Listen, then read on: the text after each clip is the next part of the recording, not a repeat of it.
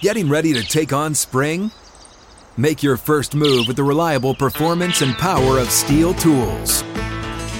From hedge trimmers and mowers to string trimmers and more, right now save $30 on the American made STIHL FS56 RCE trimmer.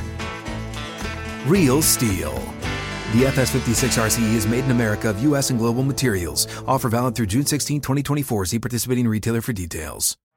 Hey, good morning. This morning it is a beautiful Tuesday here in Indianapolis. I don't know what happened, but uh, I've been reading all this stuff about waking up and starting your day early. So I've started last couple days getting up around six o'clock, getting a two mile hike in, taking my DO double G the lovely and talented Lula and uh, making a day of it. I, I, don't know. I just do. So uh, good for me. I am jacked. Last night we saw maybe the worst kicking performance ever. Maybe Tom Brady's last football game. Maybe certainly Tom Brady's last game with the Buccaneers. But we open like we like to do with a little fisticuffs. Uh, guy got a little road rage going and he picked the wrong guy, Dylan. Let's have a look at what's going on here. Oh, I guess we're going to wait a second here on this one. Uh, all right, well, you can't do that. Tom Brady, we're going to get into his supposed farewell speech. We'll get into that. We're also going to get into, man, I hate to say it, but Joey Bosa is a damn fool. I mean, here's the problem we love NFL football. Everybody came together in prayer, in donation for Damar Hamlin. But when normal, and I've always said NFL football players are pretty smart. NFL football players are like, hey, the best of the best. You got to know this playbook. But sometimes when they speak, it ain't so good. Now, Joey Bosa is going to speak, and it ain't so good. Alejandro Avila is going to join us. We're going to talk about the Cowboys. Emma Jo I love Emma Jo. I am uh, absolutely 100% in love with my friend, my new friend, uh, Emma Jo. And all you got to do is look on Twitter, Emma Jo Morris. She is going to straighten out. And of course, we've got, well, we've got all of the good stuff coming up on Joe Biden. Well, let's get into the headlines. Jim, Har- Jim Harbaugh is back, back, back. Guess who's back? Back. I don't know that this was really a surprise, but I got to tell you, it didn't add up totally. Jobs that maybe he would be interested, mostly the Indianapolis Colts job, were open out there. They were open. So guess what? I thought because of a number of things. One, he had just he could ride off into sunset at somewhat of a high level. He doesn't have to deal with Ohio State anymore. He doesn't have to deal with the stigma of losing seven in a row to Urban. He can walk out with his head held high. I thought maybe he would go. But yesterday it was announced that Jim Harbaugh is going to return to the University of Michigan. And I got to tell you something. I got to tell you, uh, good for Michigan. Who you going to get? That's what I always say. Like everybody, well, I don't want this guy. All right, who you want? Well, you know. Okay, who you want? Well, whenever anybody starts with well, whenever anybody starts with that, you know it is a problem. You just do. All right, I'm going to skip the fight one. We'll go to that later on. Joey Bosa spoke yesterday. Joey Bosa spoke about being kicked out, about referees. Now, here's the deal with Joey Bosa before you listen to this. Joey Bosa, I would argue, has no idea like, I think refereeing is horrible. The I, I talked about it yesterday eight to 10 years experience as opposed to 20 to 25. Uh, 52% is less than 10, 30% less than 7. They, there is no experience, and Bosa is not wrong about how horrible the officiating is, but he has no idea, no idea the accountability of officials. Listen to this idiot talk. I need to be more accountable for my actions, obviously, but it's. Uh it's a heated game. I think there just needs to be more accountability on. Uh, I mean, if I say something to them, I get a forty thousand dollar fine. But if they blow a call that ruins an entire team's season, they get to. They're probably back in the locker room after the game, like, ah, got that. Oh yeah, got him. 15 yards, what a loser. I guarantee it. That's what they're talking. Joey Bosa might be the dumbest person in football. Now, he might be. Listening to Joey Bosa might be, it's painful. I think he's the dumbest person in football. I think Joey Bosa is legit. Now, he may have been a Rhodes Scholar. He is, in my opinion, football's dumbest. I mean, let's look at it. Oh, man, you know, I mean, I, I, when he said but, there's an old saying everything said before the word but doesn't matter. Dakich, you're really handsome, but I would never look at you twice. I heard that a lot when I was single. Uh, Doc, you know, the word butt kills you. So as soon as he did that, he might is. I think he is football's dumbest. I mean, and look, let's be honest. There is a lot of dumb in football. There's a lot of dumb in broadcasting, a lot of dumb in everything. But I think he's the dumbest. Can we play that again? Can we just listen to his arrogance, his stupidity? He has no idea the accountability that officials go through. Officials stink. And, you know, the diversity and all the inexperience and getting rid of older guys has crushed the NFL in terms of officiating. But this is crap. Let's hear it again from this idiot. I need to be more accountable for my actions, obviously, but it's uh, but it's a heated game. But I think there just needs to be more accountability on. Uh, I mean, if I say something to them, I get a forty thousand dollar fine. But if they blow a call that ruins an entire team's season, they get to. They're probably back in the locker room after the game, like, ah, got that. Oh yeah, got him. 15 yards, what a loser. I guarantee it. That's what they're fucking talking. Well, if you think that, then you're even dumber because don't give him the ammunition to do that. Now, the official that threw the flag when he cussed at him is soft as my backside. And that guy should be fine. He won't be. There are reasons. But he should be fine. He should not be allowed to move forward. Look, I don't care what anybody says to me on a court, on a field, on a pitch if I'm a referee. As long as he's not losing his mind. The dude's wearing a helmet. He's MFing him. So what? And the little fella that threw the flag got his little feelings hurt. And getting your little feelings hurt, you got to put your own little feelings and your own little ego away. The referee's an idiot, but no one's dumber than Joey Bosa. Let's just let's just put it at that.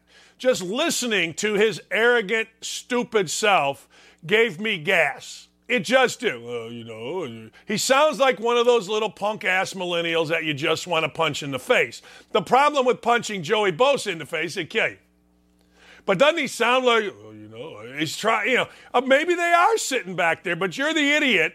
If you think that's what officials do, then you are the idiot that, quite frankly, gave them the ammunition to do it. And oh, by the way, you got to fire this Brandon Staley guy just for picking up this clown's helmet. Ah!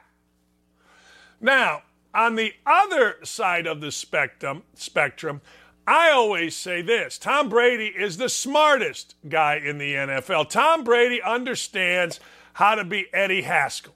Let's just understand this. If Tom Brady were this good a guy, he wouldn't be divorced twice.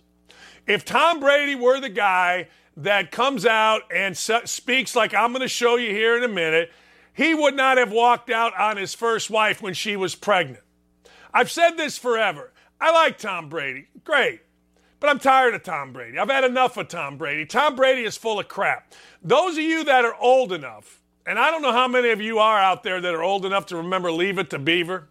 There was a classic character in there named Eddie Haskell. Hello, Mrs. Beaver, as he was always conniving. He was always the guy. I call it grin blanking you.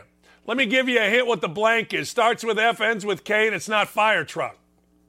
He's always grin blanking you. Hi, Mrs. That's what Tom Brady does. Look, Tom Brady comes off as Captain America. But all these two beautiful women and their kids, they ain't walking out on him. And if he's Captain America, I don't give a daggone what you say. Now, I don't ever know what's going on behind closed doors in someone's marriage. But if you're a great guy, you don't walk out on your pregnant wife. That's all I'm saying. So I'll be the only one to say it. I got no problem saying it. But here's Tom Brady going all aw shucks, Eddie Haskell after the game. And of course, the media did this. They lapped it up like the little lap dogs that they are. Go ahead, let's give it to them. I just want to say thank you guys for everything this year. I really appreciate all your effort. Thank you, guys. It's hard for you guys too. It's hard for us players to make it through, and you guys got a tough job. And I appreciate all that you guys do to cover us and everyone who watches and is a big fan of the sport. We're very grateful for everyone's support, and um, you know, hopefully, um, you know, I love this organization. It's a great place to be, and thank you everybody for welcoming me, uh, all you regulars, and um, just very grateful for the respect, and and I hope I gave the same thing back to you guys. So thank you very much. Appreciate it. Tom Brady is full of crap. Tom Brady is full o she. She. I didn't cuss Gary or Aaron, so we can monetize this. But Tom Brady, it's like I've told you this before. I used to tell my kids, what do you hear when you hear mommy talk? Blah, blah, blah, blah, blah. Now, no wonder I'm divorced. But I'll tell you this I didn't leave my wife when she was pregnant. I get tired of hearing what great guys are. The bar for a great guy is so freaking low. Swear to God, I've had enough of everybody's a great guy because he can throw a pass. Everybody's a great guy because he can catch a ball. Everybody's a great guy because he can hit a fastball. They are not. They're no different than you. And the level of deviant is off the chain, yo. Let me just give you a little insight here. But Tom, well, you guys have a hard job. That's reminiscent of Chuck Pagano, Mike Wells, who was a reporter for ESPN, and uh, what's the guy's name? Holder, Stephen Holder, who was a reporter for The Athletic, exchanging gifts. Look, I have a different view of the media. I'm there to do a job. One of the great things about not doing college basketball anymore is not having to talk to coaches. Sitting there with some idiot that's on the mount pontificating about the greatness of himself. Stop it, stupid. Look, that sounds very negative, I know, but it's the truth. You ever sit with these guys? Like referees, I've always said there, I love Tom Izzo, but I think he's certifiably insane. And same with Teddy Valentine, the referee. I love Teddy V. He screwed us in 1992 in the Final Four, but hey, look, you get over things. I got to know him. He's completely insane, and I completely love both him and Izzo. If you ever text Izzo, and you guys that do will nod your head at, the, oh, I'll call you tomorrow. I love when Izzo, I love Izzo's, I'll call you tomorrow. I love the man. But you can't sit there and base your career on listening to the lifetimes and philosophy of these people.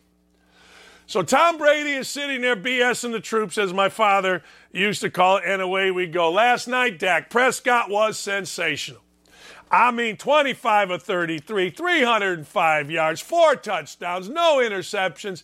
He and Mike McCarthy get to keep their jobs another week, at least according to the idiots on ESPN.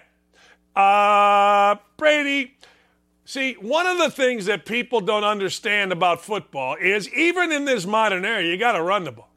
Leonard Fournette fatter than me. Leonard Fournette slower than me. They got nothing on the ground, so Brady throws the ball 33 times, or excuse me, 66 times, completes 35 of them. It was like every time he's passing the ball. But of course, the story was Brett Ma- Maher. He's the kicker. He missed four in a row. The odds were somewhere around 300 million to one that he did it. I don't know. I saw it at one point. Four in a row. It was so bad that Dak Prescott was throwing his helmet. Everybody around ESPN knows why these things happen currently at ESPN, but nobody's going to say, including me. But last night, whoever the producer was of the game uh, stinks because the story was whether or not Maher was going to kick number five through the uprights. That was the story, ladies and gentlemen, and they missed it. They were doing some inane replay. See, I would be bad to work for. I'd be like, yeah, all right, uh, you got to go.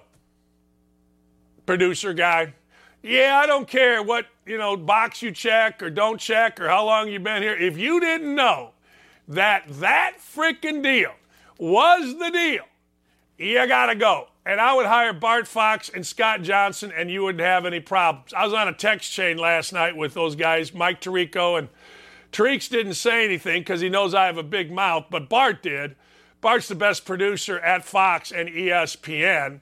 Uh, does a little bit for ESPN. Now he's over at Fox and Big Ten Network. He's like, How do you possibly miss the kick? Fox hasn't been smart enough yet to make him their number one basketball producer, but all things being equal, they eventually will. You can't miss the kick. Micah Parsons was pretty good last night. In fact, Micah Parsons was such I couldn't take my eyes off.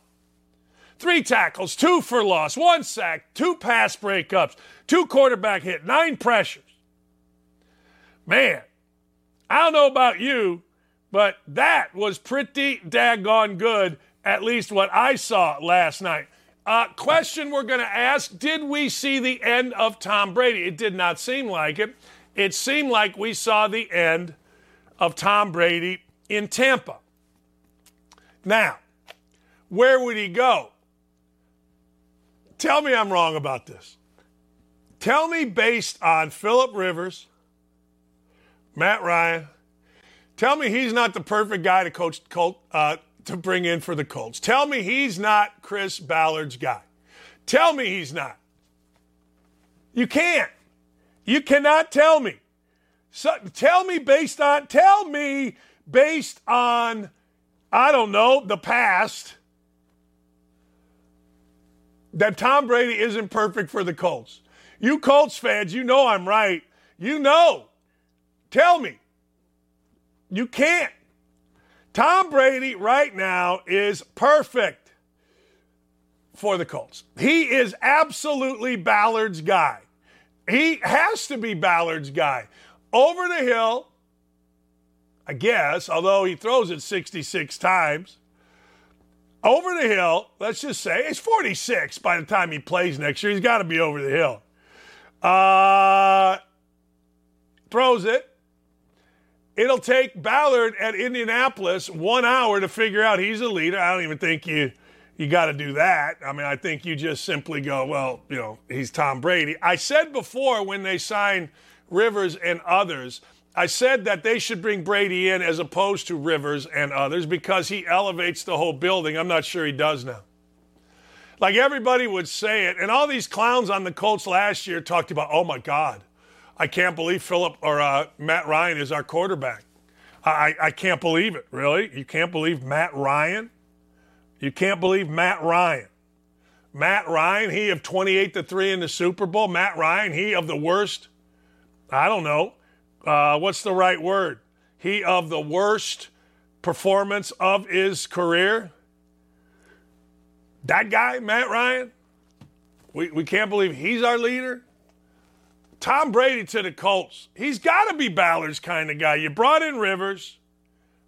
You brought in Ryan. All right, I don't like players. I'm not going to lie to you. I don't like players. I don't like them. And J.K. Dobbins is another guy I don't like. J.K. Dobbins is smarter than everybody, and he may not be wrong. Let's hear on a graphic from J.K. Dobbins. J.K. Dobbins is not happy with the play calling of John Harbaugh and his staff and the Baltimore Ravens. Now, he was asked about Tyler Huntley's fumble. J.K. Dobbins, a guy who's all right, he's a good player. Certainly not Emmitt Smith or Walter Payton, but hey, look, he's got a mouth. He's in the NFL, so he's going to talk. Here's what Dobbins said he should have never been in that position. Dobbins said of Tyler Huntley's fumble at the goal line in the fourth quarter that led to a 99 yard touchdown the other way. I didn't get a single carry. I didn't get a single carry. He should have never been in that situation. I believe I would have put it in the end zone.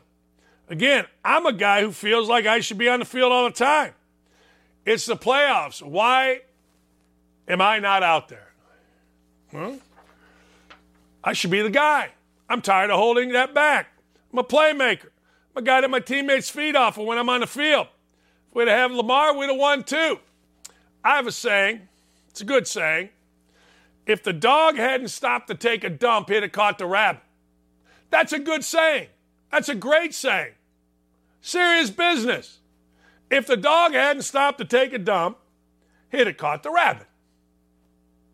What's the other saying that old guys use? If ifs and buts were raisins and nuts, every day would be Christmas. I like the dump one. That personally gets it done a little bit better for me. I don't know about you, but it gets it done a little better for moi. All right. Um,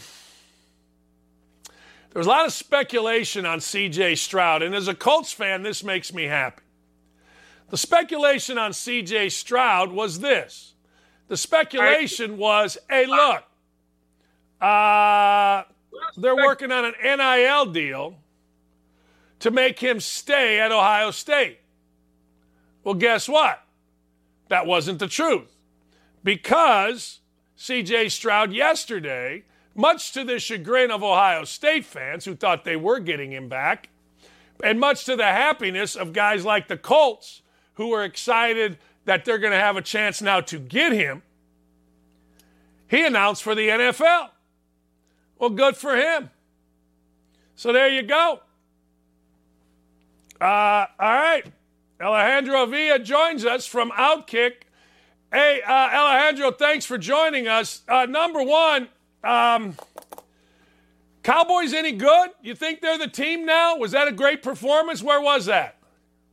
Well, aside from a Bucs disaster, I think that truly did showcase a ceiling for these Cowboys because, I mean, coming in, you're you're thinking, you know, will Dak sort of shake off this issue with turning the ball over? And honestly, it was an it was near, a near perfect performance. And if you know me, it pains me to say that about a Cowboys quarterback. So I honestly think that going into San Francisco this weekend, the only thing that can catch up to them at this point is that shortened break because I think they prove that they could essentially get to the Super Bowl with this kind of a quarterback and that defense. I mean, it really stepped up for them when they needed him.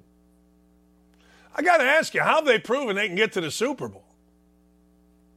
Well, again, Dak not turning the ball over. That, I mean, coming in, Dan Quinn and the defense was kind of seen as the linchpin to to this guy. I mean, these guys' success. So I think if Dak is able to, you know, Jerry Jones the whole season was talking about or at least he was alluding to Dak's issue with turnovers. So to me, at least as a viewer, I was thinking that's their biggest issue. And if they're able to overcome that, they can, you know, they did also capitalize on it again, a, a horrible exhibition of coaching by the Bucs. I mean, you're saying Brady has a future possibly coaching for the Colts. I think last night he probably should have taken the clipboard from Byron Leftwich. Coaching? No, no, no, no, no. Whoa, whoa, oh, whoa, sorry. Whoa, I've never said Brady coaching.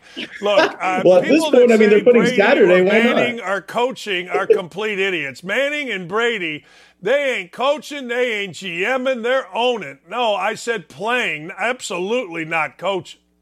But can we put that beneath Chris Ballard? I mean, again, the whole Jeff Saturday disaster. At this point, why not bring in Brady to hold the clipboard? But um, no, I, I, I, agree with you. I think he can at least, you know, well, first things first, he just needs to get out of Tampa. That was a horrible performance. I think uh, not running the ball did them. It was a huge detriment, especially when Rachaad White was averaging about 5.9 yards on the ground, and for them to just have about 12 total carries to me was was amazing. I mean Bowles, he'll probably survive this season as a head coach, I think. But I mean, if you're if you have a defensive pedigree, what what happened last night? I mean, no one was within ten yards of you know CeeDee Lamb on that fourth down touchdown. I, I it was stunning to watch. If you're Jerry Jones and you're Mike McCarthy, do you keep the kicker? I would have made like Vontae Davis and left at halftime. I mean, that was uh, I, I listen, Maher, I think, had a pretty decent season. Um, it was, I, I would have to assume the playoff jitters because four back to back extra point misses. If he does that again against uh, the Niners, well, yeah, he's he's probably staying over in Santa Clara. You know, uh, one of the great things about yesterday I thought was pretty cool was Dak Prescott losing his mind. Why don't we go for two? You know what I mean? You had to do that, right? I mean, any competitor, I don't want to get what would have happened, I wonder, if he had to make a game winner. I don't know, but he was a mess. Do we like the Giants? Do the Giants have a shot here? Oh boy. Well, the media has certainly paraded around the Giants these last two days, which I mean, I joined them because it was good to see them win a you know a playoff game, a meaningful game in over a decade. But it only took Daniel Jones's best game of his career to defeat Kirk Cousins and the Vikings secondary. I like to be a realist and say that going into the you know the matchup against the Eagles, those linebackers are going to be able to contain Daniel Jones. He's not going to be able to take off for a first down every run. And they also have a guy on the Eagles secondary named James Bradberry who played for the Giants last year but couldn't stay because of essentially Dave Gettleman's long lasting effects on the salary cap. So he's going to want his revenge game. And uh, again, I like to be realistic. I'll hope that they can squeeze out a miracle win, but it's it's probably one and done for the Giants this this postseason. But ask any Giants fan, they'll take it. Man, I know Giants fans are like out of their minds, and of course, if the Giants or Jets are any good, then you gotta listen to all the idiots in the New York media tell us how great they are. Sean Payton's going to get I don't know. The Saints are going to want a first round pick, at least according to Payton. Does he end up anywhere? Is he worth the first round pick? Well, if I'm the Chargers, I really throw everything at him that I can to get him. I mean, we're probably on the same boat with Brandon Staley. Who knows why that guy had a head coaching gig after one great season as the defensive coordinator for the Rams, but uh, I would like to see him go to the Chargers. I'll say that, and I do think that they'll make that campaign to get him because I mean, if you look at their roster, they've never been shy about just pursuing the players that they want. I mean, Khalil Mack, uh, just some of these uh, big time guys that they know will put them over the top. So if you ask me, Chargers or nothing, but hey, it's nice that he took a call from the Houston Texans because if you ask me, that's a fat chance. Man, I don't know. I, am going to give my rankings of the five jobs that are currently open uh, that Payton should go to. And look, I, I don't know. It seems to me the Texans that I, don't trust those folks. I don't want to be fired after one year. I mean, I know you, it's not a bad gig, particularly if you're Cliff Kingsbury. I mean, you go to Thailand, you got the hot girlfriend, you do the photo shoots, but I don't want to go there. I don't trust these guys. Yeah, I mean, if for the majority of your season, your best offensive player was uh, a rookie running back if you're Payton, you probably want a little more to work with with that. And, and you know, Ekeler again. I, I, hate to. I'm not campaigning for the Chargers just because I'm in SoCal. We, it's. uh I just think he's got you know a full arsenal that if you're Payton, you probably want to win now, and he's he's got that. All right, last last thing uh, before I let you go. Who was the most impressive to you out of everybody that played this weekend? And there was a ton. Who was the most impressive to you? Uh, well, I'll say the Brett Maher of quarterbacks this weekend, Trevor Lawrence. I think uh, what him and uh, Doug Pederson did to come back uh, in that incredible win against those Chargers, I I got to give him credit. I mean, the guy's in what his second year, and to have that kind of I think moxie to to bring his team back, I, I just found that impressive out of all the quarterbacks. I know again, Daniel Jones, he's got everyone in New York, um, you know, campaigning his name for the for the rest of this week. So I got to give it up to Trevor Lawrence. I agree with you. I think when you go throw four touch or four interceptions and then you show the satchel to come back and get her done, that ain't bad. Hey, Alejandro, thanks, man. Keep writing the good stuff. Appreciate you. Dan, thank you for having me. Appreciate it. My, my pleasure, Alejandro Avila on uh, from Outkick. Look, I'm going to give you my top five. My top five uh, jobs in order. There's five open. Now, maybe more become available, particularly if you're Sean Payton. But I got to tell you, do you want to go to the Colts who have no quarterback? Do you want to go babysit frickin' Kyler Murray? Honest to God, do you want to go trust in the Texans? You know, the Chargers' job isn't open, but you know who their general manager is? A guy named Tom Telesco. Tom Telesco came from the Chris Ballard tree, which is why he has a little millennial whiny blank coach that's grabbing the helmet of Joey Bosa. Here, Joey. And then Bosa throws it down again. I got to tell you, I've had enough. But uh, when we come back, I'm going to tell you, as we finish headlines and get in, I'm going to tell you who my most impressive quarterback was over the weekend. Some of you may agree, and some of you may not agree. Hey, the YouTube chat is uh, pumping. I see you on there, Cashman. Go to the Cashman Wins and he will help you win a ton of money. Uh, a. Money Wilson, Big T, Colin Burrows, Fatty Matty, John Dansman, Michael Gordon, Outkick boys around there, Sarah, and Sarah Pozel, Scotty Tuati Smith, El Presidente, Senator BS, Paul Stevenson. All right, we got three, 400 people watching. Let's get some more. Let's go. Man, I'm fired up. Sack the hell up and don't go anywhere. Don't at me. We'll be right back after this. Getting ready to take on spring? Make your first move with the reliable performance and power of STIHL tools. From hedge trimmers and mowers to string trimmers and more, right now you can save $20 on the STIHL MS162 or MS170 chainsaw. Real STIHL. Offer valid through June 30th, 2024. See participating retailer for details.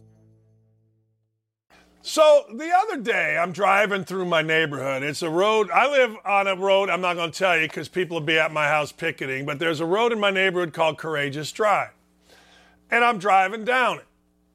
And when you get to the end, it curves a little bit, and they're working on a house, and there was construction trucks in the middle. And I guess I wasn't paying attention, but I did look, and there was room for two cars. So I went, stayed closer to construction trucks. Apparently, the other people going the other way didn't think that there was room. So I apparently, like a stop sign, went before them. And as I'm going past, some big fat meathead goateed guy looks at me and flips me off. So I'm like, hey, wait a second. What's going on in my own neighborhood? So I stopped my car to see if this is going to go any farther, which is stupid because, well, I'm 60 years old, got a bad shoulder, and probably well, I know I can take a punch to the head, but not to the stomach. But anyway, he goes on and whatever. Don't mess around with people you don't know. Here is a perfect example of a road raid incident. Guy gets out. Next thing you know, he messed with the wrong dude, baby. Here we go.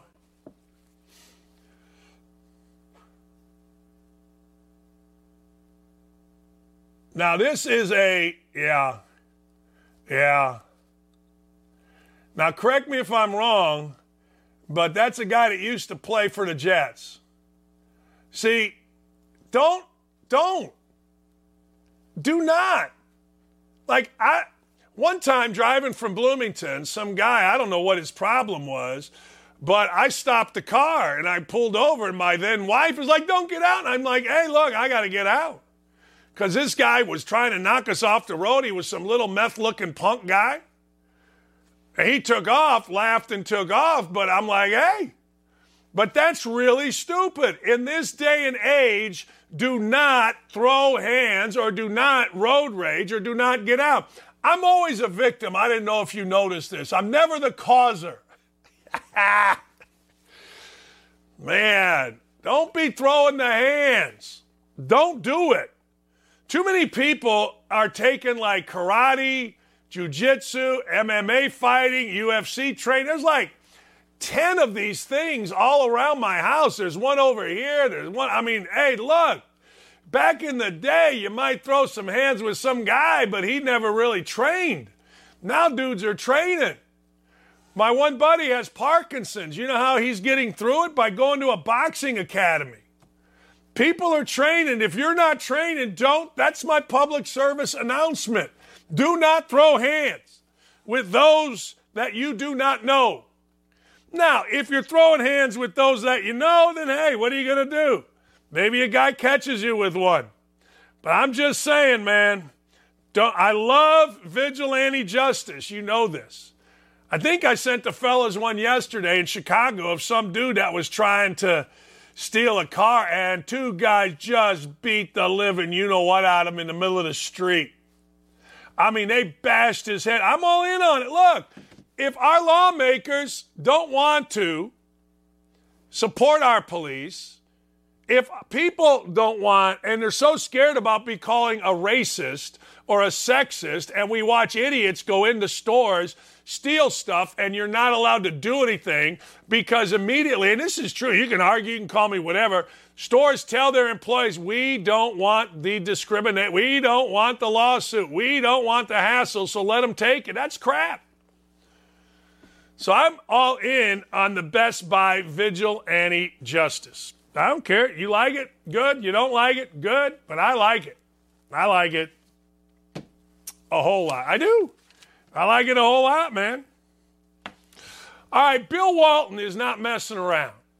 Now, Bill Walton is completely out of his mind, and Bill Walton is arguably the worst broadcaster ever. And every guy that's in the media is going to tell you, Bill Walton's great, man. He's a national treasure. No, he's off the list.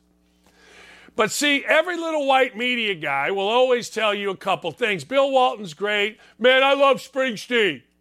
That's what they do. Because every little white media guy is like the people we have in Congress. They were dorky little nerdy dudes until they got to be in Congress or got to be a sports writer. Then, for the first time in their lifetime, little Susie paid attention to them and some other dudes, and now they believe their own crap. Pay attention to this. Every little white sports writer will tell you of the greatness of Springsteen if they're over 45 or 50. I'm telling you. It makes them seem like they are in the cool crowd. Bill Walton is the same thing. Well, man, Walton's a treasure. No, you can listen to Walton for two minutes. I personally like Bill Walton. I think Bill Walton is funny. But Bill Walton doing this makes me really like Bill Walton. In fact, Bill Walton was one of my idols. He used to do this running down the court when he would play uh, for the Portland Trailblazers. So, of course, what did I do in eighth grade? I don't know what I was doing, but Bill Walton did it. I stayed up when he went 21 to 22 against, I believe it was Memphis, to win the national championship. It might have been Kentucky. I can't remember. But I stayed up. Bill Walton's an idol. Then I watched him, got watched his act, and I'm like, yeah, he's an idiot. But now I like Bill Walton. Listen to this. He has been very, very vocal about the homeless problem in San Diego. He's been very vocal about the homeless problem uh, it, across the United States, and he's gone after governments and city leaders. All right? He's come up with a solution which entails relocating the homeless population to a place that he calls Sunbreak Ranch. Now, that ranch is going to be interesting. Let me go through what's real. All right? Here's what's real. Will it be maintained? Now, one of the things that I never buy into, ever, is sports figures. Uh, what's it called? Uh, sports figures foundations. All you got to do is look up Sammy Sosa and what he did not do with his foundation. So I'm always leery. I am. I'm sorry, I'm always leery. That's number one. Will he continue to fund this? All right. He has lived in San Diego for 45 years. He got assaulted by a bunch of homeless dudes while riding his bike. Sunbreak Ranch, located in an empty plot of land east of Interstate 15 on the Marine Corps Air Station Miramar, 12 miles from downtown San Diego. He wants a place with portable toilets, portable showers, mess halls, medical tents, storage facilities, on site service providers, including dedicated teams of mental health professionals. Now, what's it going to cost? Well, here's the deal. He is saying we need our president and federal government to lease 2,000 acres of MCAS Miramar, the Marine Corps base, to Sunbreak Ranch at $1 a year, designate this land as a federal emergency homeless help zone. We need our president to deploy the military and military services to build a tent for Sunbreak City. The cost of Sunbreak City is minimal compared to the untold tens of billions currently spent to no avail on the homeless annually. He calls for significant individual philanthropists or organizations to seed fund the money with up to a three year, listen to this, $275 million. I like it. I, I like it. I, I think it's interesting. I would love to see it. He uh, is at least offering a solution instead of just discussing the problem. And I like it. Now, is it going to happen? No. No. One of the things that is saddest is that we need to divide and conquer. So, not we, uh, politicians. They always need to divide and conquer. Look at the homeless problem. That's a Democrat problem in, in major cities. So Republicans hit on that. We'll see. I think it's a great initiative. I do. I think it's a great, great, great initiative. And, you know, Bill Walton, for all his craziness, is an incredibly bright human being. Bill Walton is interesting, though. People tell the story, a good friend of mine, of being by him and John Wooden when Walton won a national championship in St. Louis, looking at Coach Wooden and say, hey, John, let's get the F out of here. It's a legendary story that I support. All right, the NFL uh, botched another disciplinary decision. Like, the NFL is so uh, scared of anything that challenges their diversity that I would argue um, they're afraid even to find players. Look, if you're going to find Joey Bosa 40 grand, then you got to find Quay Walker, the guy that pushed the health professional 140 grand. And it ain't close. I'm sorry, but it ain't close. So this idiot that you see here, number seven, old number seven, he decides it was a good idea to push a, well, a medical health staff member out of the way because, well, his little feelings got hurt. Then he gets kicked out. Then, of course, we've all seen the video of he going up the ramp to his locker room, acting, well, it would give seven year olds a bad name to say that he acted like a seven year old. For all of that, ladies and gentlemen, for all of that stupidity, the man got fined $13,261. Push the most important people on the field, at least according to all of our social justice people last week. One week removed from having the life saved by a trainer, Damar Hamlin's life saved by a trainer. By a trainer. All right? Here's the deal this idiot decides to push a healthcare worker on the field trying to get to a player and our chicken blank commissioner slash whoever finds only 13,261. Could you be more chicken blank? I don't think so. The guy should be suspended for at least a game. Maybe that's a game check. Don't know. Don't care. Don't care. But I got to tell you, that is horsebleed. Speaking of horsebleed, I'm a huge fan. All right, look at me at the face. Come here. Come here. Come here. I'm going to take a picture of me looking you in the face and you looking me in the face. Let's, uh, come here, all you people on the YouTube chat. Come here, all you people watching. I got to tell you something. Big fan of Joe Rogan. Big fan of Howard Stern. Howard 100, Sirius XM Radio is on my radio. I listened to Rogan, although three hours is a lot. I heard him in Portnoy.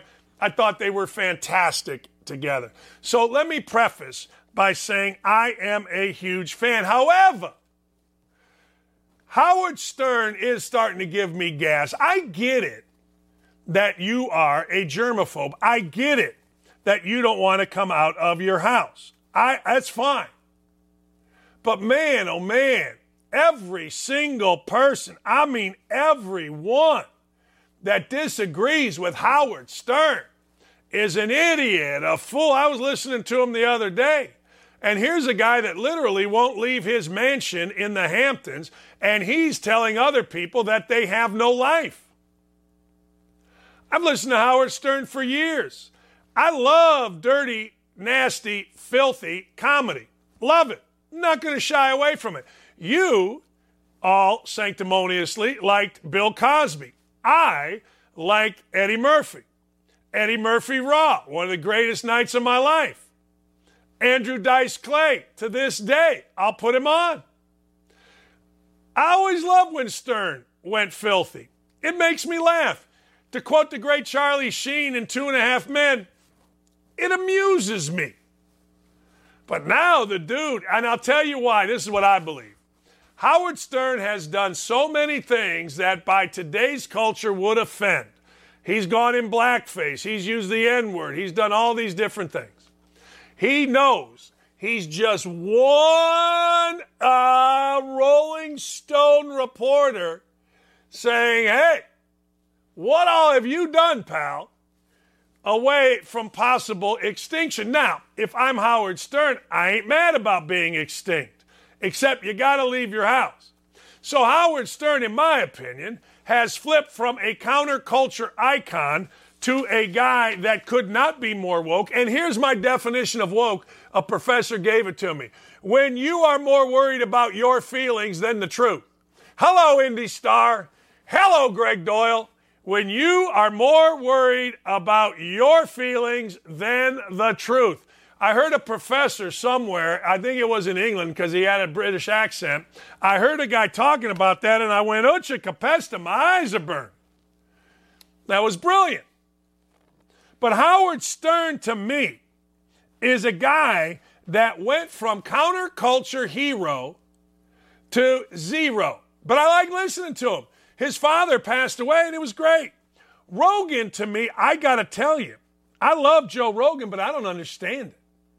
Like, I know that I get bombastic and I'm going to bring it every day, right? I'm going to bring it to you every day. Whether this show is any good or not, for 14 years, whenever I did a show on Emmis, which was every day from all parts, I bring it and I bring it loudly. Rogan, I got to give him credit because my man is the most powerful voice in the United States and he just sits there and talks. He's not really loud. He's not really yelling. He just talks. He just sits there with you and talks. I just did a podcast, and you can check it out. Uh, my Twitter, I'm tweeting it like a crazy person. Uh, I tweeted it out. I'm tweeting it out more. I'm tweeting it out even more. I'm doing all these things. It's a friend of mine, Gary Dick, who does a business podcast.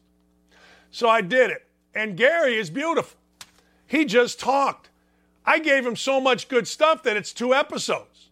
True story because the guy just talked, and that's Rogan. And actually, that's Stern. There is no better interviewer in the world of sports or any talk radio than Howard Stern. Howard Stern and Colin Cowherd are the two guys that I base what I do on, or I did. Stern's wokeness, he ain't wrong. Rogan is not wrong. And I hate that I'm saying Rogan is not wrong because Stern to me is the legend. Stern to me is the reason he is the reason that, well, frankly, um, Sirius XM radio exists. He is. And Joe Rogan said it. I'll, I'll read what he said. He said Howard Stern has gone from cavalier to woke. He was a blanking pioneer, not cavalier, pioneer when he was the king of all media, telling everybody to blank his blank, and the FCC was going after him. Government was fining him. They were fining his business millions of dollars, and he was out there doing wild crap on the radio. Now he's woke. It's crazy. We all know that there would be none of us if it weren't for Howard Stern. You know, Howard Stern called for the removal of unvaccinated players in the NFL. Oprah Winfrey to atone for hosting a get together without masks.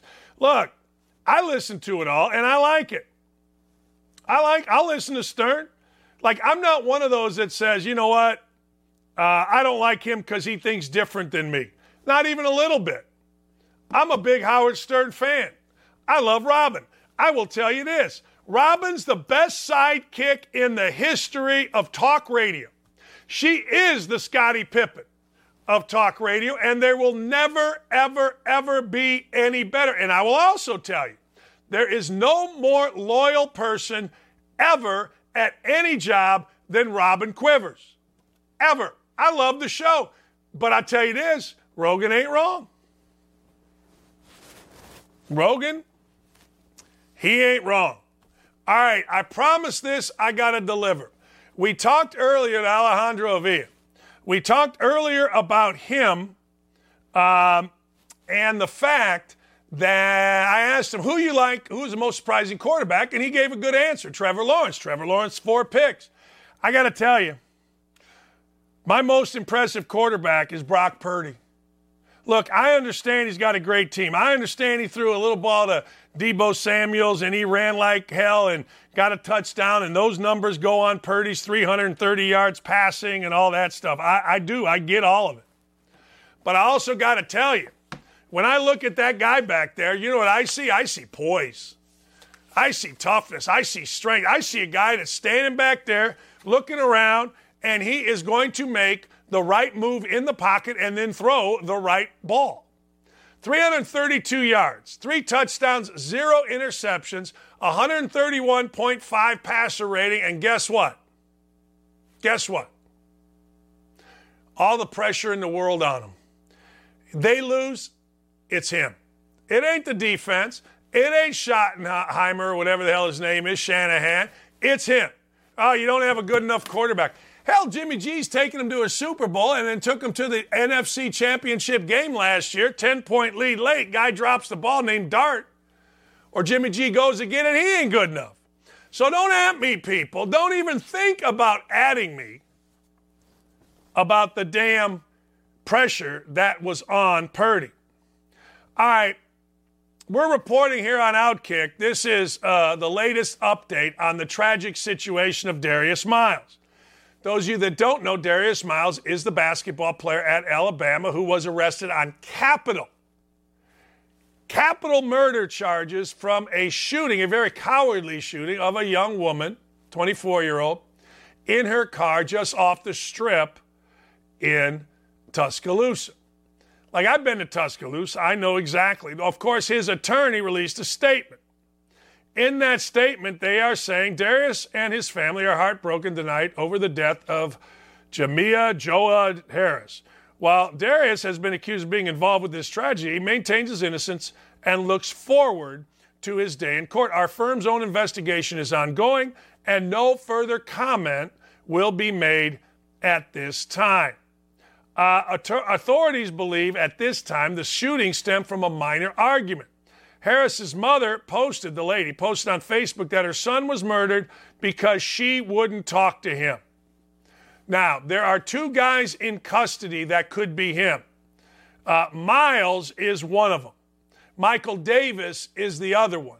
So it's really not clear who the mother is referring to when she says him. But the truth of the matter is, does it really matter? Both, apparently, at least according to the police report, shot guns into a car. Man. Man, oh man, oh man. I don't know what to tell you. But I, I will tell you this. I went to college. I was in college 16, 17 years at Indiana and 10 more at Bowling Green. And I don't remember anybody having a gun. I don't. Maybe you do. Maybe guns were big. Maybe Indiana and Bowling Green are, uh, I don't know, safe spaces, or at least maybe we ran our program such that, oh, I don't know, we didn't have those kind of things. But I got to tell you, I will tell you this I just lied to you because I just remembered something. We were three and one.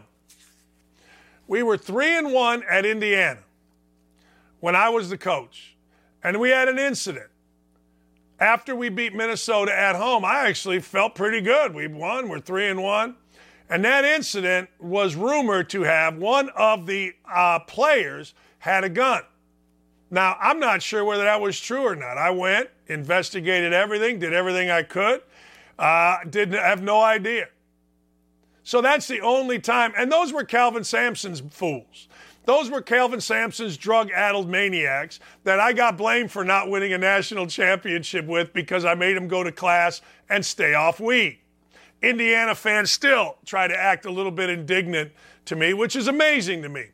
But I never really dealt with guns. Most guys haven't. And I got to tell you, as soon as I heard the story, I thought to myself, I don't know if this is a love triangle, but I know something like that is involved. All right. I've had her on twice. I will never not have Emma Jo Morris on our show. Uh, she is the best follow for politics on Twitter. She has broken a number of stories. She actually has Hunter Biden's, listen to this, hard drive in her apartment that the feds have never, ever, ever come to see. Uh, we're going to talk about this. I don't know. I asked a friend of mine.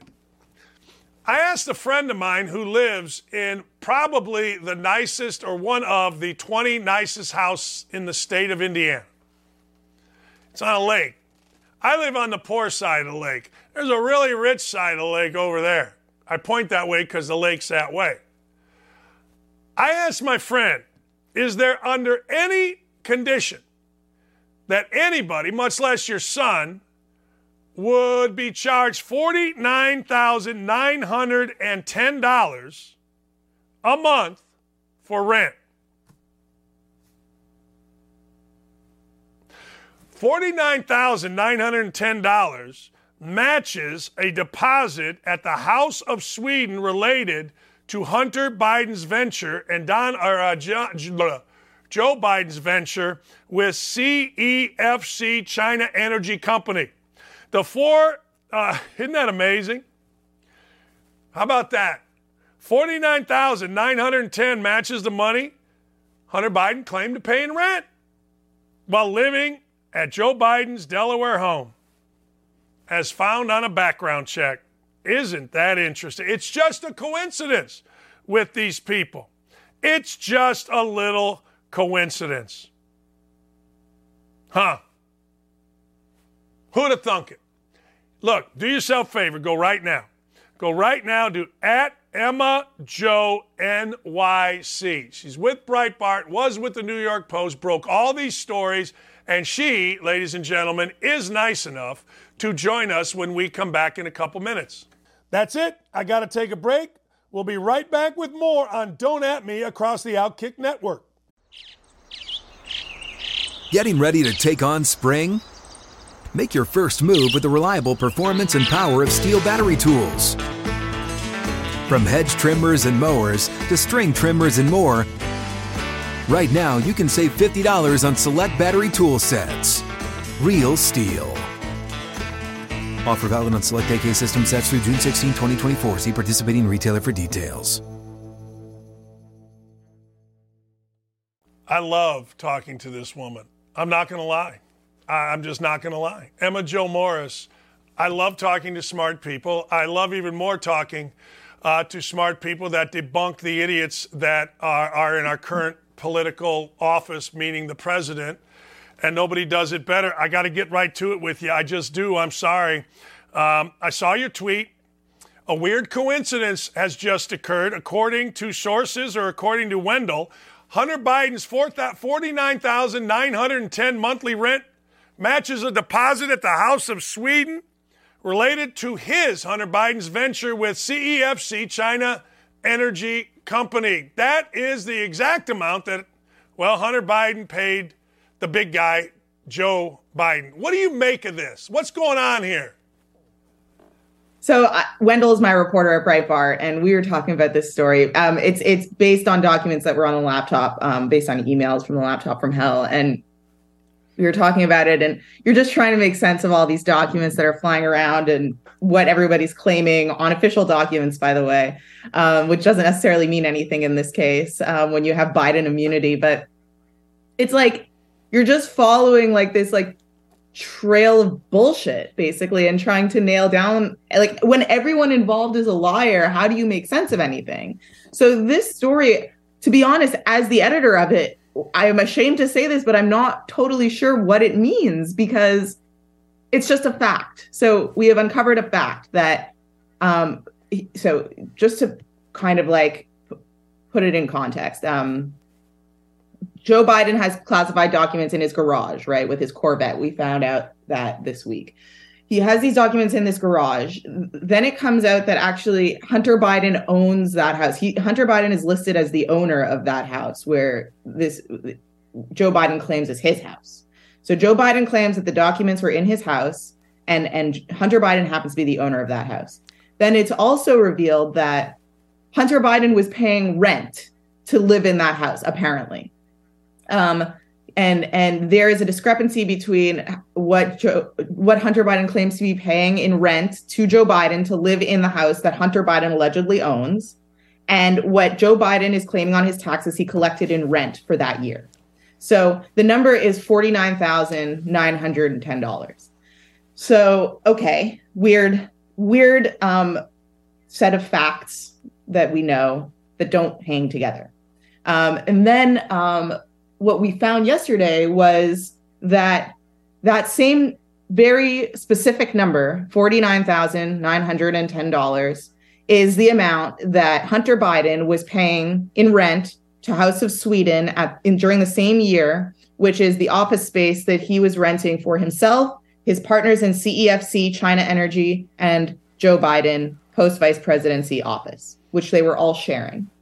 So, what do you make of that? I don't know. It's a lot of facts that we know are tech are claimed to be true that don't hang together and don't make sense. Um, um, but I don't know. So I don't know. What does that mean? Does it mean that Hunter Biden was paying his father like I don't know what to make of it because he was paying House of Sweden that money, and that's an official place for the money to be. But then apparently saying that he was actually paying his father rent to live in the house he owns, which is a weirder story than just sticking with this is the rent for House of Sweden office.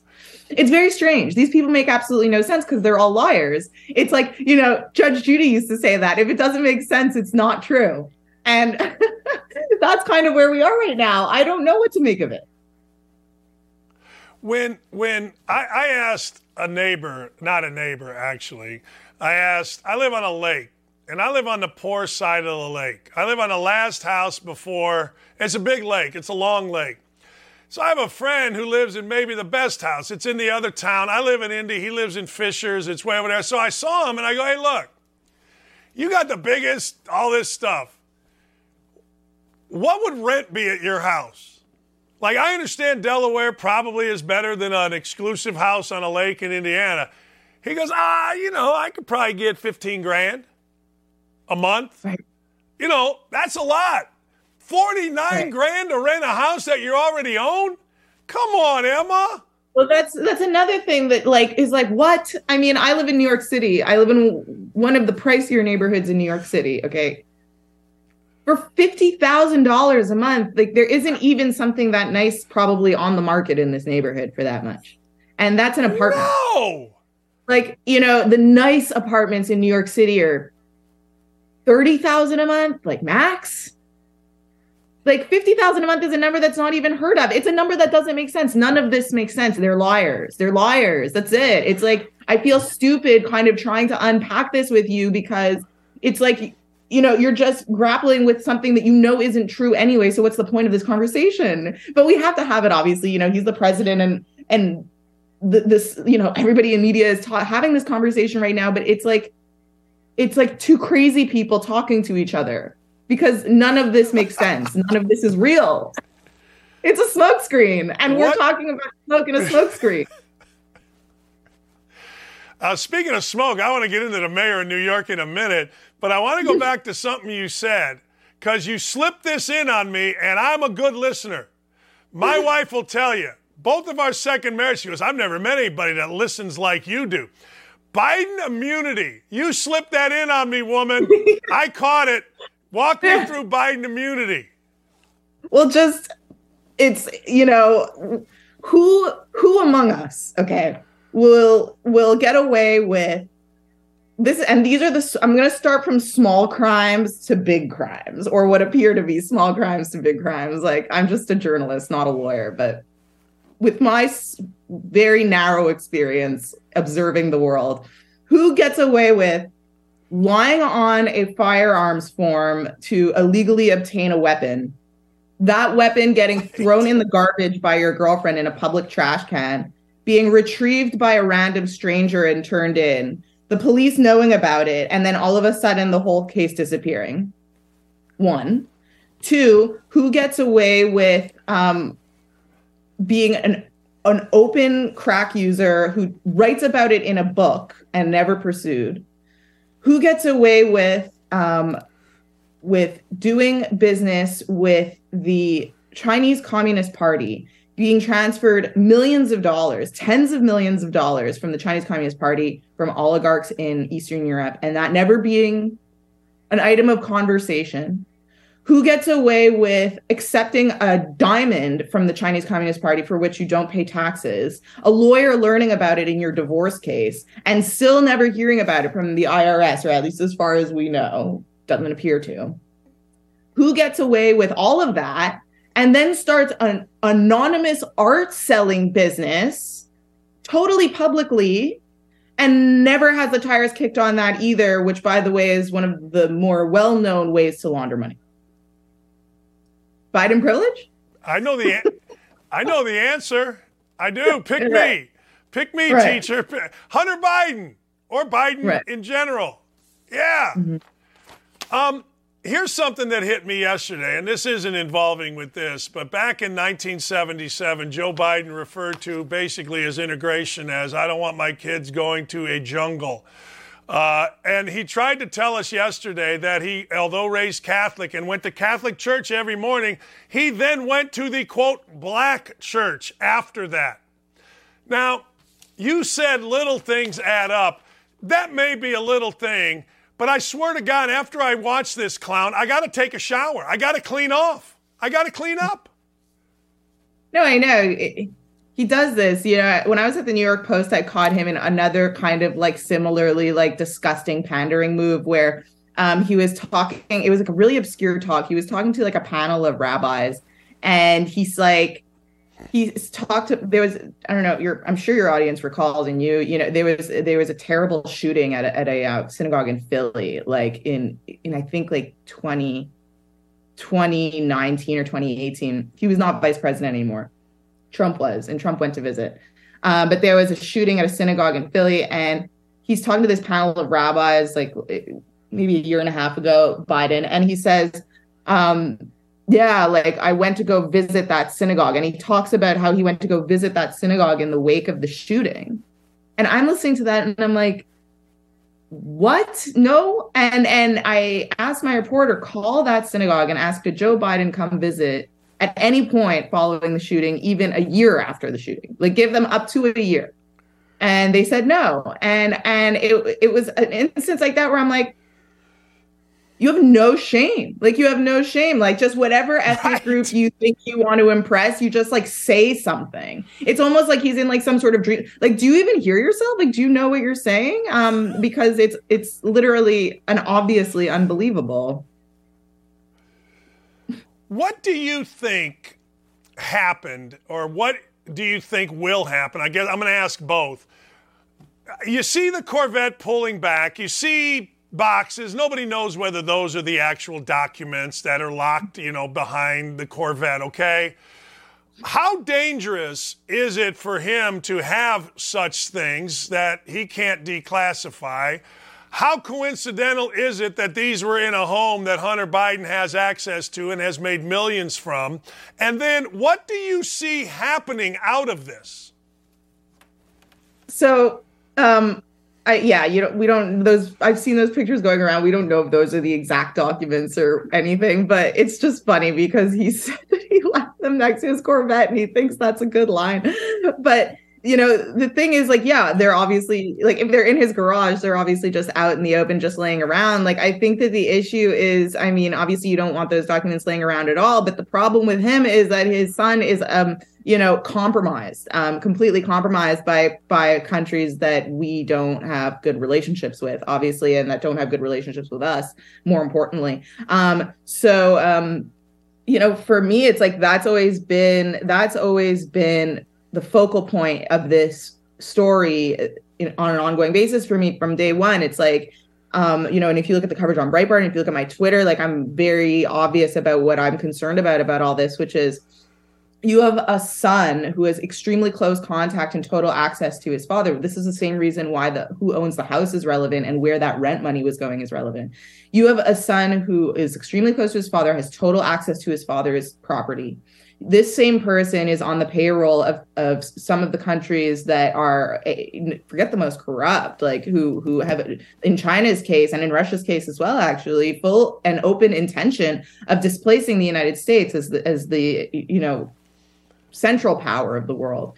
Um, and they have great interest in undermining us and in obviously knowing what our classified documents say So they're paying somebody who's literally addicted to crack and has absolutely zero marketable skills, obviously for a reason. That's my concern. Is is all of this part of that reason is all of this part of the reason why the, the Chinese Communist Party is paying tens of millions of dollars to a person who is essentially incapacitated to to you know hook him up to hook up whoever is paying him with information regarding secrets of the United States. Um, and that's why this is important. It's like it could have been in the garage, it could have been in his office, it could have been in the living room. It doesn't really matter. The question to me is Does Hunter Biden have access to this? How wouldn't he? Well, right. Of course he does. And he also has access to UPenn. He right. was he was a consultant at UPenn. It's all too close. Chuck, it's a problem for them. Chuck Todd on NBC said, well, uh, there's no crime against making money off of your name. That seems to me to be, uh, number one, full of crap, uh, although truly full of crap. True, but full of crap. And it seems to me to be disingenuous at best. Well, that's the thing that's like exactly disingenuous. I, I like that word to describe that because making money off your name. Let's unpack that. What does that mean? They're not paying for the sound of his name, they're paying for access. It's not that they think that it looks flashy to have this person on their board. It's they're paying for what does that name represent? That name represents proximity to secrets. Uh, it's a hell of a lot different than me uh, pe- like, what's that? just, just money off your name? It's like well no it's not. It's it's it's what the name gives you access to which is not accessible right. by other people without that name. You know it's like it's like we're talking about trading information trading secrets. That's obviously what this is about. Again it's the same point over and over again that the media just refuses to acknowledge either willfully or if if they're really as stupid as we pretend they are is the name is meaningless. It's just a string of letters. What makes it significant is the fact that hunter biden is selling a product and that product is the American people, is the America, is the nation of America, is our secrets, is our government, is our decision making capacity, is our military, is our resources. We've caught him, we've nailed him on all of this, on all of this, whether it be minerals, whether it be influence, whether it be oil, whether it be decision making on foreign policy, whether it be war and peace, especially in Ukraine's case. Is it a coincidence that Ukraine's getting all this money after uh, from Biden after basically, not basically, Trump sat down with Zelensky and said, hey, look, hope you and Putin can work this out. That was a famous thing. And then all of a sudden, now we're giving millions. Is it any coincidence, given the dealings or, or between uh, Hunter, Joe Biden, and Ukraine, that we're giving an open checkbook to Zelensky? Listen, I don't have a seat in the in the Oval Office or anything, but there are a lot of coincidences that revolve around the Bidens. A lot. Yeah. That's it. Like that's all I can uh, say. I mean, I can't speak to that, you know, with with hard information because I don't have that information, and I'm not going to come here and you know say something matter of factly. But what I can say matter of factly is there are a lot of coincidences, a lot, including the fact that those documents, favor? by the way, that were found at UPenn are about guess who? Ukraine. Can I ask you a, a lot of interest? Yeah. Yeah, sure. can you bring can you, can you bring can you bring Hunter Biden's? I'll I'll stall while you go get Hunter Biden's hard drive. Do you mind? Yeah. okay. I'll, One I'll second. Uh, you want a break? I have to I'll, go to another room. I know. I know. I'll, I'll stall. I'm good. i got you, Emma. Emma Jo Morris has Hunter Biden's hard drive, and you're going to get to see it. This is absolutely amazing. The government doesn't want it, uh, you guys are going to get to see Hunter Biden. She has it in her house. Not a lot of people um, that are like, well, no, she doesn't. It's going to be shown to you right here. Now I know it. Here it is. I'm about to have the feds busting through. Go, I got to go back to this. Nobody's asked you for this. Well, uh, basically, no. No one in media. But nobody in the government, nobody wants to know what's in it. You told me last time that what's I've in had it is secrets and porn. Yeah, I've had I've had members of Congress reach out. Yeah, yeah. It, it, that's I don't know how on the record that is. I mean, anybody can have access to it now. It's I think there are people who have literally published it online, but um, yeah, people people have approached me about it. Not not anybody who's trying to do anything in earnest in the media, though. That's for sure. All right, you said what'd you say? Secrets and porn is what's on that bad boy. Pretty much. and some family photos, I suppose. oh my god! Uh, yeah. All right. Uh, How does this end? Is it a lot of people? a lot of people are saying this is the beginning of the end for Joe Biden. A lot of people are saying this is becoming the Democrats or the liberals putting this more and more out there, trying to end Joe Biden. Do you buy that? Um, I don't know. Listen, I don't know. I've I've I've thought that the Bidens couldn't survive certain things, like you know this um before, and it's like I don't know. I can't tell the future. Maybe they'll pull through. Maybe they won't. It certainly appears that somebody somewhere is saying, um, you know, maybe let's let's make some waves for this person. That's for sure. But I don't know if he can ride them. He definitely has. In your view, through a lot of turbulence in the past. That's for sure. Definitely. In your view, is it fair or unfair for people to say, well, you know, this is just the way politics works? We saw Trump go through scandal after scandal, Clinton go through scandal after scandal. It's just modern politics. Don't worry about it. Is that fair? Maybe. I mean, it's. I think it depends.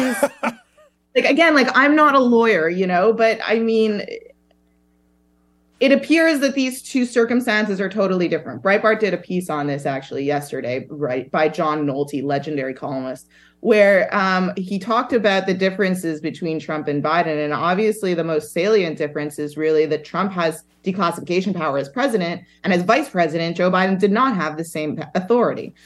So that in and of itself apparently um, again i i don't know the law around this definitely not but um, apparently that is relevant. That's very relevant because that means that trump can whisper to a, to his pet dog this is now declassified and it is. Joe biden doesn't have that authority so that would be i guess theft um, and and obviously mishandling classified information which is a felony. So I think that you know there's there's something that you could say maybe you could say that Trump like the Trump situation is just being scandalized by the media and that's politics and that happens versus the Biden circumstance which is like a proper crime because he didn't have that classification declassification authority. Um, but um, politics is politics. You know what I mean? And and as we learned with Biden privilege, it's like you get away what you're to get away with and and what struck me, you know, especially like, you know, with the laptop from hell reporting is like when the blob, the establishment, the machine, whatever you want to call it, decides you're going to be president, you have a pretty good chance of staying, being and staying president. Um, and I think that there are certain, I don't know if they're bureaucrats or uh, cops or I don't know, feds. I don't, I don't know how to identify this exactly and i'm actually engaged right now in a lot of research trying to answer that question but um, i think that there are uh, there is a security state apparatus let's say that makes a lot of political decisions in this country that we're starting to learn more about and i think that they at the end of the day tip the scale one way or the other depending on their interests you mentioned this before and i want to go back to it real quick Again, get ready for dumb question number 100, okay?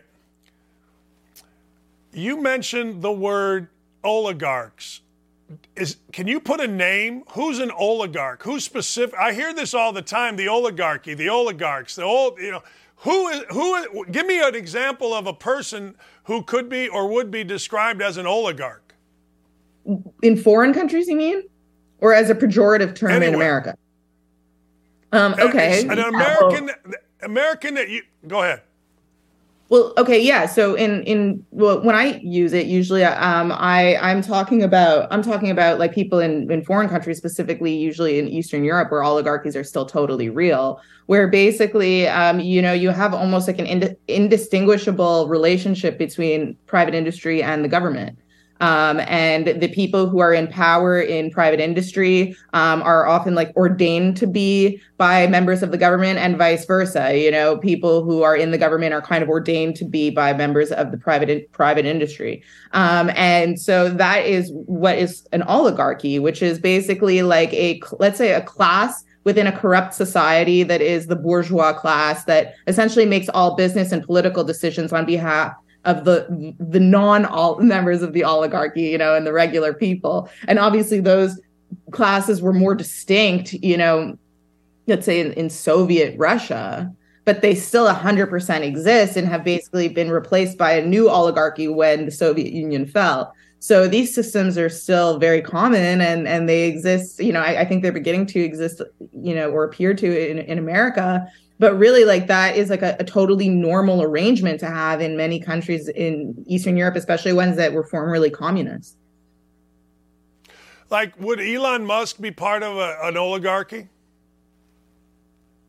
Um yeah i mean i guess you know when i think of an oligarchy in america you know i think of people like I think of people like Mark Zuckerberg as a great example of somebody who's acting like an oligarch because of a very specific act that he did. Not only does he control, obviously, the central communication, one of the central communication platforms for the world, um, but he also uses the influence that he has um, and resources that he has from owning that company to um, to make enormous political donations. Um, he funds think tanks, he funds politicians, he funds get at the vote efforts, he funds PACs. You had Z- the Zuckerbuck story in in the New York Post. They published that uh, a big series on that where he was basically how he was using his money to kind of influence politics from the grassroots level all the way to the top so that is somebody who I would think about as kind of like an American oligarch, where you you are a businessman, you're a private sector person, but at the same time you have like a really close relationship with government, and you also have a lot of sway in deciding who is in government, and then once they are, what kind of legislation they're pursuing.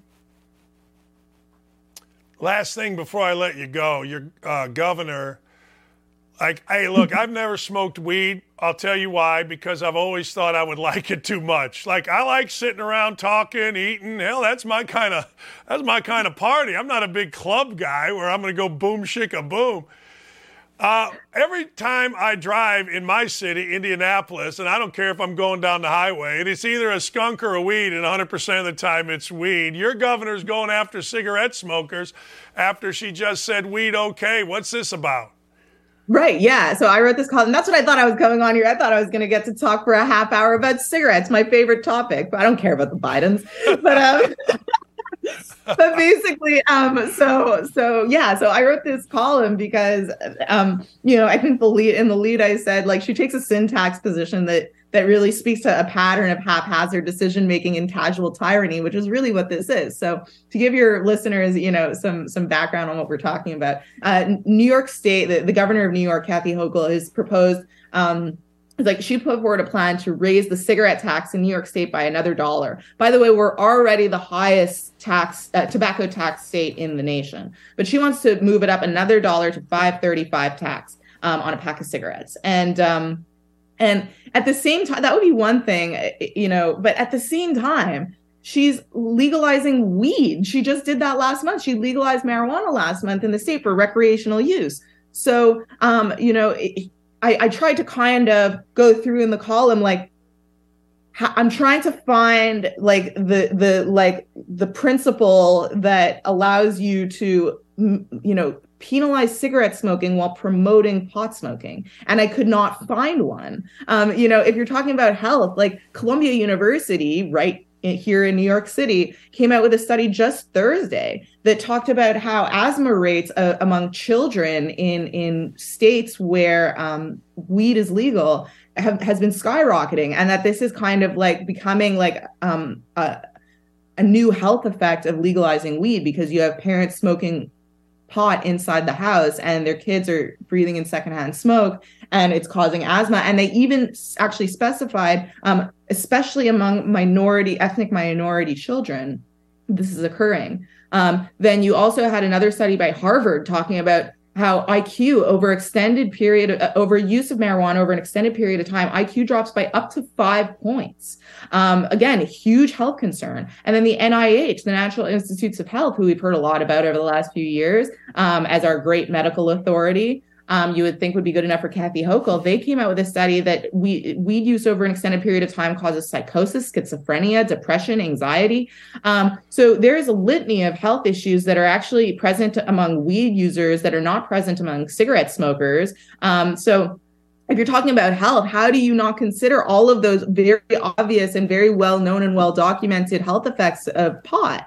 Um, and then, and then, you know, I go into say also, it's like even let's say even if you just leave the health stuff aside, and she just doesn't want people smoking cigarettes, she doesn't like the smell, let's say, or whatever. Um, raising the tax on cigarettes doesn't make people smoke less cigarettes because if you've ever been addicted to smoking, which I have been and was for 10 years, um, you're not going to stop smoking because Kathy Hochul is raising the tax on it. Either you're just going to you know, get squeezed and pay the extra money. That would was probably something that I would do. Or another thing that I did for a while was I rolled my own cigarettes. Or what I realized in researching this column, what's going on is there is an exactly perfect correlation between raising taxes on tobacco and contraband tobacco. so what people are doing is like they're smuggling cigarettes and and the study that I cited showed that 50 over 50% of cigarettes smoked in New York state um, are are from either the black or the gray market where people are selling loosies on the street or people are going you know to the next state over two states over to buy cigarettes and bring them back and sell them. So um, this whole thing basically makes no sense was the conclusion that I reached and and, uh, you know, I kind of just concluded that this is obviously a virtue signal, which, surprise, it's Kathy Hochul. Of course it is. to your point, I, I chew tobacco, and I'm being literal here, probably 30 years, maybe more. And I never even cared about the price. And I didn't have any money. I just knew I needed a dip. That's it. I, I, I hey, look, uh, yeah, give me that can right. of long cut. And, and yeah it's so ignorant of the nature of addiction you know and that was that was also something that I, I i hoped was the subtext of this column it's like i i was addicted to smoking i still am you know i'm still obsessed with this Juul because of the nicotine it gives me the nicotine so i don't actually smoke cigarettes anymore but i, I smoke this all day long and um and it's like you don't you never met an addict if you think that charging them an extra dollar on on their vice is going right. to make them stop. It's just not how it is. This is something that's right. like a really deeply emotional and psychological and physical uh, dependency. And and it's like we're just going to find another way or we're just going to pay it. I mean like i you know i actually i i suggested a, a, a cigarette rolling machine that i think is a good investment um, in these trying times in the column in these trying times Oh man, you know, talking to you is like uh, I don't know, talking uh, watching a good show. A half hour goes fast. I'm sorry I kept I you hope so long. So. We are my doing boss, a show. my bosses are like, "Hey, 20 minutes only with guests." I'm like, I just text. I go, "Hey." Sorry, but I don't care. I love talking to you. I do. You're awesome. I just get enthralled because the vibe on this show is great. Thanks, Emma. I'm gonna let you go now and go back to your rolling smokes. There you go. Will do. Thank you. Thank you. See ya. Hey, give her a follow, man. I'm telling you, she is freaking awesome. I, I, I love having her on the show. She has a great way of presenting. It's so smart. And if you follow, you're just going to get common sense, and then you could put whatever political spin you want on it. But that's a brilliant brilliant reporter, Emma Jo Morris, at Emma Jo NYC. Don't be a damn fool. Give her a follow right now. And a lot of you, and I thank you for this, a lot of you love when we have her on because, well, most of you know we are no BS here. All right. When we come back, here it is, ladies and gentlemen. There are five jobs open. I'm going to go in order, which I think Sean Payton should take. We'll be right back. Got to take a short break here. We are rolling with Don't At Me, and you don't want to miss it. Stay tuned. Getting ready to take on spring? Make your first move with the reliable performance and power of STIHL tools. From hedge trimmers and mowers to string trimmers and more, right now save $30 on the American made STIHL FS56 RCE trimmer. Real STIHL. The FS56 RCE is made in America of U.S. and global materials. Offer valid through June 16, 2024. See participating retailer for details. Oh man, me likey. The the YouTube chat question is Tom Brady retiring? Yes, no, no, but he will go to a new team. That's kind of, I got to tell you, that is uh, kind of what I think. I do. I, I, I do. I, um, yeah. I kind of think he's on his way to a new team. A lot of you guys are like sexist. Curtis says two types of girls that have no boundaries cig rippers and horse lovers. Stop it. Uh, Dan, this is from Gary Beatty. Quitting potato chips is the hardest. Maybe ice cream, yeah? I got to tell you, I got no problem with ice cream because all I do is fart.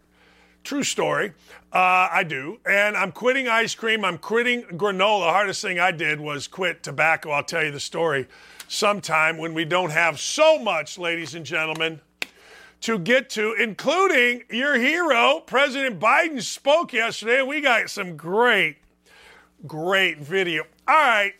Look, I don't know how many jobs are going to be open. Word on the street is offensive coordinator Byron Leftwich who was going to go get himself a number of jobs, has now been fired by Tampa Bay. I would assume Todd Bowles probably will be fired, but I don't know. I look, I assume everybody is, and I will tell you, and I've told you, and I'll continue to tell you, I don't give a daggone what anybody tells me. That freaking Brandon Staley. He set coaching back a mile. He set it back more than Jeff Saturday by weaseling around and go getting Joey Bosa's helmet. I got five jobs that are open. I got five jobs that, hey, look, couple have interim head coaches, and some of them are just flat open. And I'm going to go from worst to first for Sean Payton. Now, memo to Sean Payton shut up. Don't talk about any of the jobs. Interview, do your thing, and then figure it out. Number five is the Colts. Now, you haven't seen anything where Sean Payton has done anything about the Colts, and I'll tell you exactly why. He's smart. He's very, very smart. Let's examine the Colts uh, uh, and, and base this on every other team. Colts general manager, if I went into a meeting and I said, All right, I'm trying to be the coach, and Chris Ballard, smugly with his creepy little laugh, wanted to interview me, I think I would interview him. What is it about you that would make me want to work for you? Now, I get it, there's only 32 of these jobs, but Chris, I got to tell you, horsebleed is what's been going on around here. I would do that because this is my career. Now, I'm not 40 years old trying to be a head coach for the first time, but I would absolutely say to Chris Ballard, hey, man, this hadn't gone very good. You're going to hire me I think it gets Chris Ballard two years because he's going to be smart enough and survivor enough to draft a quarterback this year. And Jimmy Irsay is going to be soft enough to let Ballard go not only this year, but next, this coming year, 2023, and then 2024. That's my, unless the thing falls apart again. Look, you're replacing a clown, which is always a good thing in Jeff Saturday. You could, ladies and gentlemen, be, and the only thing that makes this thing good is they are at such a low point, and Jimmy Irsay is begging fans and all the crap that he's done over the last two years. You could have complete control. I don't know if he wants complete control, but I ain't going to the Colts. No quarterback, no left tackle, no cornerback, no weapons other than Jonathan Taylor. None. Don't tell me about Michael Pittman. He is not a weapon. He's too slow to be a major big time weapon. So that's my fifth. Number four, the Texans. Now, here's the deal with the Texans the Texans might have a quarterback, Davis Mills, but that's the same thing that we said before the season. They have a decent running back in Dameon Pierce. They improved a little bit. They certainly fought uh, pretty hard for Lovie Smith, but I go back to this. They fired a couple coaches very quickly. So, what makes it a good job is you say, look, you ain't doing that to me, man. Uh, that ain't happening to me. Now that might happen to you, but that don't happen to me. So you're going to have to give me what? Five years, nine million, ten million a year, fifty million dollars. That's what I would have to do. That's what I would put out there. Because look, if you don't trust ownership and you think that ownership is a little bit quick on the trigger, you got to protect yourself, particularly when you have some leverage. Now, the team, I don't know, they're okay. They've never really, if you think about it, had a dynamic head coach. Now, I will say this Lovie Smith certainly was back when he was with the Bears. Big fan of Lovie Smith when he was with the Bears. I don't know why he got fired. The Bears haven't been any good since. But I seem to think, I don't, could be wrong, could be right. He lost his fastball a bit. Has really struggled, get, was given the whole program at Illinois, got some good recruits, got some athletic guys, particularly on the defensive side, and went to hell. It did. It just it just didn't work. All right, number 3, the Panthers. I'm not sure why the Panthers, but everybody in the NFL tells me if you are going to, and I agree with Dave Carroll here, Sean Payton will never come here with uh, Ballard here. I agree. But it isn't set in stone that Ballard's here. If Sean Payton went to Jimmy Irsay or Sean Payton went to David Tepper and said, Look, I want full control, or he went to the McNairs and said, I want full control. Here's who I'm bringing in the McNairs, the Irsays, and David Tepper, they have a choice to make, and here's the choice. We heard this with Gruden. We heard this with Jon Gruden. Jon Gruden wanted full control, wanted $100 million. Gimme, gimme, gimme. Mike Mayock out of the booth. All these old timers, let's go. We're getting the band back together. A lot of Italian guys look like they, well, might hit you. And I'm not talking about punch you, I'm talking about the in the trunk, in the ground hit you. Jerry Tarkanian style in the damn desert, ladies and gentlemen. But you got a quarterback here that's possible. You got some good young talent here. You're going to have some draft choices. Uh, Carolina uh, might be interesting to me. It's certainly a better situation, I believe, than the Colts. I don't think the Colts or or the Texans are a place that a guy with options go. But I do think, based on the fact that this owner is supposedly a great dude, they play in the AFC South, which he knows. And quite frankly, I don't know, quarterback's all right. Problem you have is there are reports that you got to keep Al Holcomb, the defensive coordinator, if you get the new job. Al Holcomb's, uh, you know, I guess he's good. I don't know. See, I've always said this.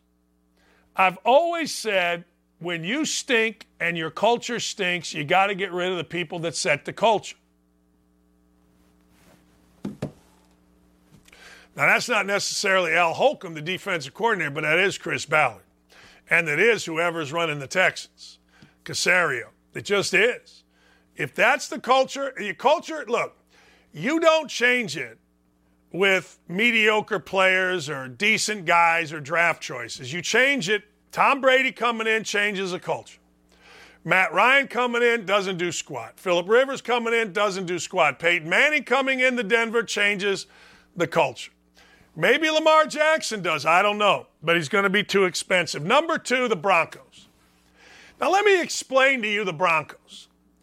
The folks that own the Broncos are Walmart money. They got more money than G-O-D got. You guys don't like Russell Wilson.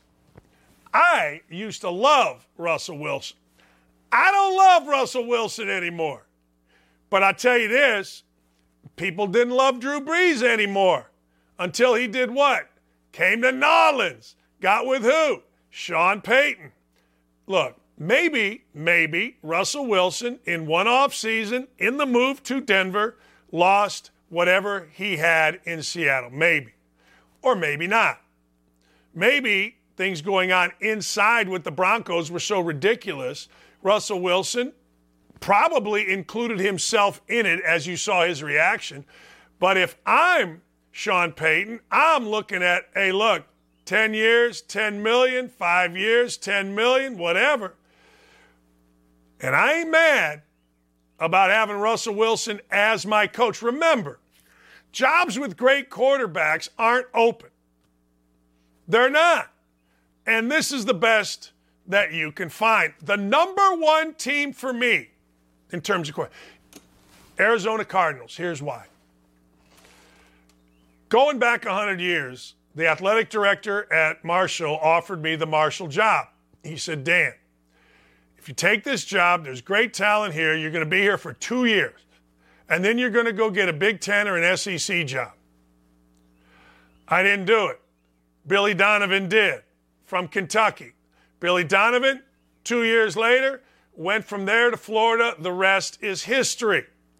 Here's the deal there ain't nothing wrong with an established, disciplined coach coming into an operation that follows a undisciplined coach. Now, you got to have talent in the NFL, and most of it is going to be decided by Kyler Murray's health.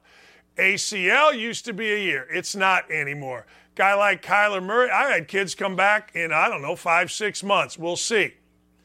But there's nothing better than a disciplined coach that's a veteran replacing kind of a not a kind of an absolute loose ship.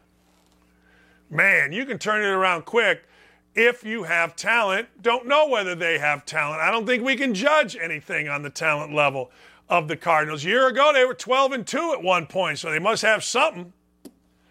DeAndre Hopkins, the mad crapper on the trading block. But if I'm Jon Gruden, Gruden not Jon Gruden, if I'm Sean Payton, give me an operation where the coach is undisciplined, the team is undisciplined, but they got talent.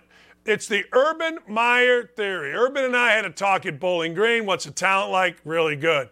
What happened with the coach? Ah, he got older. He got afraid to hang out with. It didn't work. Urban went to Utah. Ron McBride, great recruiter, undisciplined, turns that around. And everybody in college football will tell you the greatest coach to follow was Ron Zook. Urban followed him to Florida. He told me, he goes, man, nobody recruits better than Ron Zook. But he couldn't coach him, he couldn't discipline, he couldn't get anything out of him. I'm telling you right now, were I to be Sean Payton, bam, that's the play on the surface. I don't know what's internal on all these, but that's on the surface. You're welcome, Sean. Now do yourself a favor. Shut the hell up. And don't talk about jobs. No, no, no. Don't talk about your job. You'll get a job that you want. It'll go great for you. But, ladies and gentlemen, you don't have to talk about it if you're Sean Payton. All right, ladies and gentlemen, our woke dope, he just keeps giving. He won't stop giving. He won't stop lying. He won't stop cheating the American people. He won't stop putting us in danger. He is El Presidente. No, not Sean Black, but the White House El Presidente. Let's hear from El Presidente yesterday. I'll go, hey, go with the first one. I want to comment, then we'll go with the second, and then the third. He was beautiful yesterday. Let's hear from Joe Biden. And by the way, even if I didn't want to do this, I'd be in real trouble. My daughter's a social worker, and this is what she does. And so if I didn't, I'd be in real trouble with my Ashley. You got an Ashley, we got an Ashley. You think I'm joking? I'm not joking. Well, good for him he does have a daughter, Ashley. She has never been a social worker. Never. So he's talking to social workers. Apparently, one of them has a daughter named Ashley. And he just can't help himself because he must lie. He must not tell the truth. I have a daughter named Ashley who is a social worker. It's like two things Joe Biden cannot do. He cannot stop lying and then saying, I'm not even joking. Oh, we thought you were. And he can't stop sniffing. He just can't stop sniffing little boys and little girls. You all voted for this. Shame on you. What's next? to tighten the use of force policies, to emphasize de escalation. We have to retrain cops as to why should you always shoot for de- with deadly force. The fact is, if you need to use your weapon, you don't have to do that. And that's a fact. The fact is, if you have to do, use your weapon, you don't have to do that. So he wants them to shoot him in the leg. Guy is wheeling a gun all over the place, and you're supposed to shoot him in the leg. Now, you heard some idiots there clapping. I would say to those idiots, hey, raise your kid or raise yourself not to commit a crime whereby a cop has to pull out a gun. Seems reasonable. People that get all excited about, well, they shouldn't shoot to kill aren't in a position with a gun pointed at you. I got to tell you, somebody comes in my house, I just got a gun, I'm going to get good enough to shoot to kill. Because I'm not wounding some dude. He runs into my daughter's bedroom, holds her hostage, shoots her, does whatever. That ain't happening. I mean, look, I get it. You can pander to people. We all understand pandering. We all understand Obama phones. We all understand all of that. Open the borders. Yay! Nobody's illegal. Yay! Legalize weed. Yay! Uh, CRT and every other thing you want in school. Yay! I just gave you some pretty good pandering topics.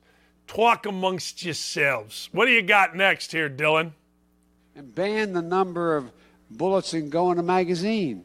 There's no no need for any of that. I love my right wing friends who talk about the tree of liberty is water with the blood of patriots. Give me if you need to work about taking on the federal government, you need some F-15s. You don't need an AR-15. I'm serious. Think about it. This is the third time recently he's talked about a civil war. Joe Biden is exactly who you think Joe Biden is. Joe Biden is the fake tough guy. Joe Biden is the guy that walks around acting like a oh, you want to take me on? You better you better bring a lunch pail. You want a piece of me? I'm all day. Okay. When you hear Joe Biden talk, don't you just get creeped out? Why does he keep talking about civil war? It's one thing for some idiot on Twitter, or it's one thing for some moron at the Indy Star or some other Gannett newspaper to talk about this, but it's another thing when the President of the United States, the President of the United States, talks about that. I swear to God, and I, I am astounded that people are so stupid that they can't see it. People didn't under, well, you know, Obama phones aren't real. Really? Okay. Nothing is real. Nothing at all is real. You listen to this guy, you got to be insane. I mean, if you voted for this guy, you got to be insane. You do. I'm sorry. I don't care if you're conservative. I don't care if you're liberal. I don't care if you're a moderate. I don't care if you are a libertarian, independent. You got to be nuts. There's got to be somebody in your party that is better than, I don't know, this guy and his constant lying. He can't go a day. He said yesterday how, as a 20 whatever, he would go to high school after he went to church. After that, he went to the black church. This is a man that called integration a jungle. This is the most racist president of our time.